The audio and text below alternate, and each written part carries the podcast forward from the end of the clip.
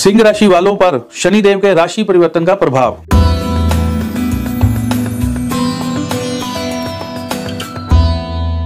बहुत सारे जो लड़के लड़कियाँ प्रेम विवाह करना चाहते हैं लव मैरिज करना चाहते हैं, उनके लिए समय इतना अच्छा नहीं है, शुभ नहीं है।